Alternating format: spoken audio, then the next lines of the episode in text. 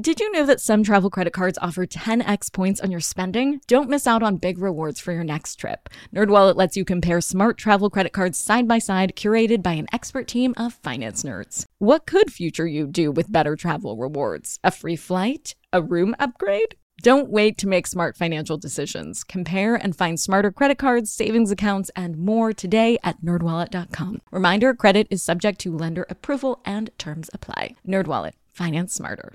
Hey guys, are you ready for some money rehab?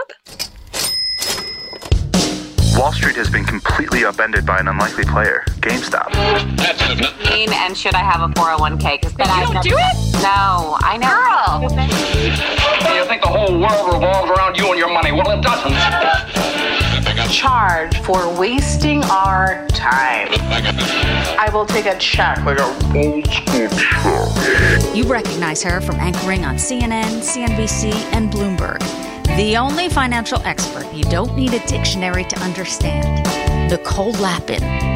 As you know, here on Money Rehab, we feature change makers, public figures making change in every sense of the word, and along the way have been in or might still be in Money Rehab. Today, we're talking to change maker Julie Smolyansky. Julie is the CEO of the company Lifeway Foods. It's a role she took over from her father when he passed away when Julie was only in her 20s. Since taking over the company, Julie has scaled the company in a huge way, and I wanted to hear how she did it. So, Julie, Welcome to Money Rehab. With our Changemaker episodes, Julie, we start with a quick game of Money Rehab. Never have I ever. Have you played this game? I have, not around money, but usually with my teenage girls. yep. This one, uh, unfortunately, has no beverages included. Um, but if you have done something, just say you have. And if you haven't, just say you haven't. Never have I ever leased a car. Never. Never have I ever donated to a charity. I have. Never have I ever signed a prenup. Never. Never have I ever had buyer's remorse. I have. Never have I ever invested in cryptocurrency. I have. Never have I ever bought a lottery ticket. I have. Never have I ever taken a mental health day. I have. Never have I ever argued with a romantic partner about money. All the time. honestly, who hasn't? Never have I ever overdrafted on my account. Maybe once or twice. And finally, never have I ever worked as a CEO. I have. Yay. Along with a lot of other jobs over my life. I'm sure. And I'm sure as the CEO, you also wear a lot of hats and have a lot of jobs within the company. I can't wait to get into all things you're doing with Lifeway right now. Of course, you started as the youngest female CEO of a publicly traded company. Uh, when we last spoke, it was in person. I wish we were doing this uh, IRL, unfortunately URL. So we'll take what we can get, but you have been quite active and quite busy these days. Uh, you and your parents, for those who don't know, came to the United States from Ukraine when you were little. Can you tell us about your family's immigration story and how you're feeling right now? Yes, thank you for asking. Uh, yeah, my parents and I were refugees from the former Soviet Union. Uh, I was one when we uh, were given asylum and were, were able to come and settle in Chicago. We were one of the first of 48 families who escaped in this first wave of exodus uh, from the Soviet Union in the middle of the Cold War. It was 1976. Um, the day that I was born in 1975, my father made uh, a silent promise to me and said that he would do everything in his power to get me out of the country. He was an engineer. Uh, you know, we're talking a lot about shortwave radios right now as things are being blocked. Um, and my father was able to wire a radio and catch Voice of America, which was being jammed by the Soviets. And uh, he started to learn about what life was like outside of the Iron Curtain. So it was one of the things that inspired him to leave. Um, he also was able to get uh, rock albums, the Beatles, Led Zeppelin, underground through a black market system. This was contraband in the Soviet Union. They they did not allow for freedom of expression, artistic expression, political expression, religious expression. None of those things were allowed as forbidden. And and he got really angry that just by owning these records, it could send him to jail. And so when I was born, he made this promise. And a year later, in the middle of the night, we defected with nothing but the clothes on our back and uh, got to Chicago with $116 in our pocket. We lived in exile in Rome for three months while we waited for our paperwork. So great admiration for these countries that are now, you know, taking refugees and holding them and, and giving them a safe place to catch their breath. Um, it's it's really heartwarming. So my parents started our life in Chicago, and uh, a, few years later, you know, my mom noticed that there was a, a, bigger wave of immigration every year. More people were leaving and coming and settling in Chicago, and she said, "Well, there was, you know, limited scarcity of food in the Soviet Union." She um, noticed that the food was very different in the states. And so she opened up the first russian deli- russian now we don't know what identity ukrainian russian. At the time it was soviet union the first delicatessen catering to this this population. And uh, people would come to land at o'hare and were told you got to go to my mom's store. And they'd come in for some pierogies and some advice on how to start life in america. I write about this in my book the kefir cookbook um, which shares a lot of recipes from you know refugee life immigrant life entrepreneurial life and, and so on and so um, you know th- this is how we started and, and, a few years after that my father and my mother were in germany at a trade show at a food buying show and they said you know america has everything they bought three bottles of kefir in germany which it was sold there uh, America has everything, but it doesn't have kefir. And, and my mom said, Well, you're an engineer. Why don't you make the product? You know, design a plant, design the factory, and I will sell it through my food distribution system. And so in 19, that was 85. In 86, they launched the company. You know, no business plan, no logos, no money, just a dream. Uh, but but you know, take charge and and do it. So they, they did it. And uh, two years later, he took the company public. It was growing so, so quickly. He needed more capital. And somebody said, well, you should go public. And uh, he went to the library to research what that meant and wrote his own, you know, business plan then and, and took the company public. And, uh, you know, continued to grow the business until, unfortunately, in 2002, he had a sudden heart attack. And uh, I was thrust into the position as CEO at the age of 27. And I haven't stopped, I haven't looked back, just keep pushing forward. You have indeed kept pushing the company forward. You've also lately paid a lot of homage to your roots. Um, it is the most amazing American dream type story. You even posted on Instagram your mm-hmm. father's, it looked like refugee paperwork, the uh, U.S. Department of Justice going to Chicago. Um, what are you feeling now for those who are leaving Ukraine? I mean, I am devastated as we all are. Everyone in my community, my team, you know, we have over 200 people who work at Lifeway, and many of us are refugees and immigrants from the, the former Soviet Union, Russia, Ukraine, the region, surrounding regions. We're all heartbroken, devastated, horrified, traumatized, uh, you know, just broken. Uh, it, it is so painful to watch what's happening, to see our home countries being decimated and, and turned to dust, our, our, our people, our, our cousins, our fam- friends and families, homes destroyed. These grandmas, our, our elderly, our babushkas and our dedushkas, you know, walking with one bag that all the you know the, the, whatever they can take it's it's heartbreaking.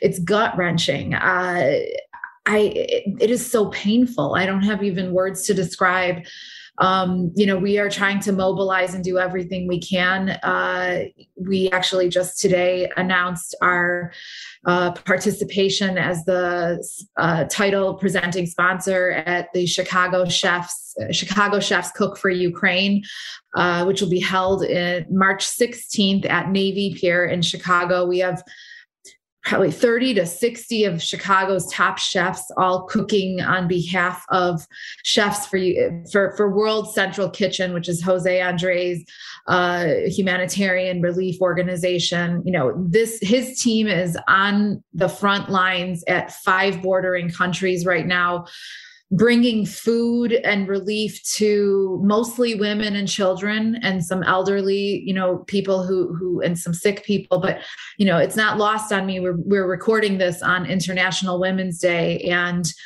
you know the people who are crossing the border right now are women and children. And they are hungry tired scared grieving traumatized confused broken in pain people, just broken. But, but I will say the humanity, the outpouring of support, the unification, you know, within hours, this fundraiser was created in an iconic location in the United States at Navy Pier in Chicago.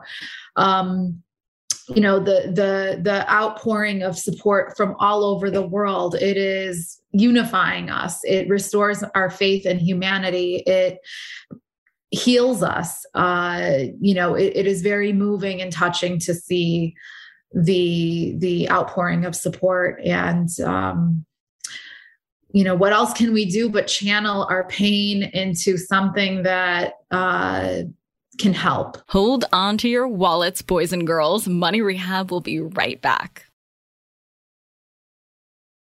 now for some more money rehab and you have used your platform through the company and fundraising efforts to help do just that 35 years or more uh, after the company was founded by your father. What do you think, if he were alive today, he would say about what you're doing and what's going on? I think my father would be so proud and um, you know, I, I think he would be beyond beyond proud to see what we're doing to see how we've grown to be in a position to be able to do this kind of work. Uh, he he would be honored and humbled and um, screaming from the top of the rooftops you know everywhere and telling everyone how proud he is that we are in this place to do this that we you know that he took the courage and the risk and the bravery to leave all those years ago, unknowing what was going to be behind those walls behind that iron curtain. And um and he'd be you know mourning and crying for his homeland. He would be devastated and and broken as broken as as we all feel. Uh you know it, it's taking everything in me to not you know book a flight and fly over there myself and you know take a rifle and learn how to shoot. Uh, it's it's hard, but I I have a, a, pull to do that. Um, you know, I, but it, there's a, a, bit of survivor's guilt even for me that you know somehow we are here. I made it. I'm I'm here and safe, and so many women and children and families are not and uh, you know i don't know i'd love to do anything i can to help I, I, just your father and his legacy is something that you continue to work on and and bring to heights that he could have never imagined, I'm sure. Uh, you've said that you immediately fell in love with what he was doing and the impact it could have. Can you talk a little bit about that some more? What did you especially love? And did you always feel this, you know, uh, pressure around continuing his his legacy? Yeah, I mean, I've always felt that I was incredibly lucky to be in the United States and in America. And, you know, he's since I can remember talked about the values of America, democracy, the freedoms that we have, human rights. Um, this was just part of everyday conversation you know moral ethics whatever um, these values that that uh, america holds dearly and that you have to fight for them always and uh, you know i feel that you know, again, because I am in this country, I have this obligation to give back and to uh, elevate those those values. And um, you know, when I and yes, I, I've always felt this urge to want to help people and change the world, quote unquote, as cliche as it sounds. Uh, but it's true. And, um, you know, when uh, I started to learn about the impact or the, the benefits of kefir, you know, at first I just thought, oh, it's this crazy, you know, Eastern European product and it's for the grandmas and and you know, I'm American and so I want Coke or whatever. But when I started learning about the benefits and, you know, my father talked about them like, you know, th- there's um, a famous doctor, famous biologist, uh, Dr. Elie Metchnikoff, who in 1908 did the first science research studies around kefir and gut health and probiotics. And Dr. Metchnikoff was like a unicorn rock star in my house. And this man is, you know, he won the Nobel Prize in 1908. So this is like a, a, an older gentleman, let's say. but he was a, a myth, mystical creature. And, you know, as I started to learn more about kefir and hear what my father was talking about as it could help people, I just thought, you know, gosh, well, here I can help him and help like my family business. And you know use the skills and education that i've learned here in the states and and grow this and help him and you know i was in the office late one day and uh, still kind of deciding what i was going to do with my career and i picked up the phone and it was a customer who called and she started telling me about how kefir helped her that she um, had Crohn's disease and was supposed to have uh, 80% of her digestive tract removed. And on a whim, somebody told her about our product and she tried it and almost immediately started to feel better. Within two weeks, she uh, was off her medication and took uh, canceled her her surgery. And you know, this story stuck with me and really uh, i think changed my my position on on kefir and and lifeway and made me realize that you know here I, I, have an opportunity to improve people's lives their health their well-being reduce their suffering and this is everything that i wanted to to do. This is how i wanted to spend my time on earth. And so that's you know what really prompted me to uh, I was originally in grad school for psychology. I was going to be a psychologist, but you know, same same purpose and apply it to to this business, and and that's what I've done. When you started as CEO, this was a different time. How much pushback did you have? You know, what was 20 years ago versus the confidence that you have now um, as a CEO and the comfort that you found in your own skin. How have you done that? Well, following incredible women like you who send incredible inspirational messages out into the universe all the time really actually does help quite a bit. Um, but yeah, you know, the the day that my dad died, uh, all the the friends of my family showed up at my mother's house and uh, you know, less than five feet away from me, my father's best friend talking to another person said, Oh, that's it. The company's over. Sell all your shares. There's no way a 27 year old girl can run a publicly traded company. It's over. And that really pissed me off. It fueled me. It gave me all the inspiration to prove him wrong. And I think of him and I have gratitude for him uh, as angering, you know, as, as, as mad and pissed off as I was about that comment, it absolutely gave me fuel to prove him wrong. And every day I prove him wrong.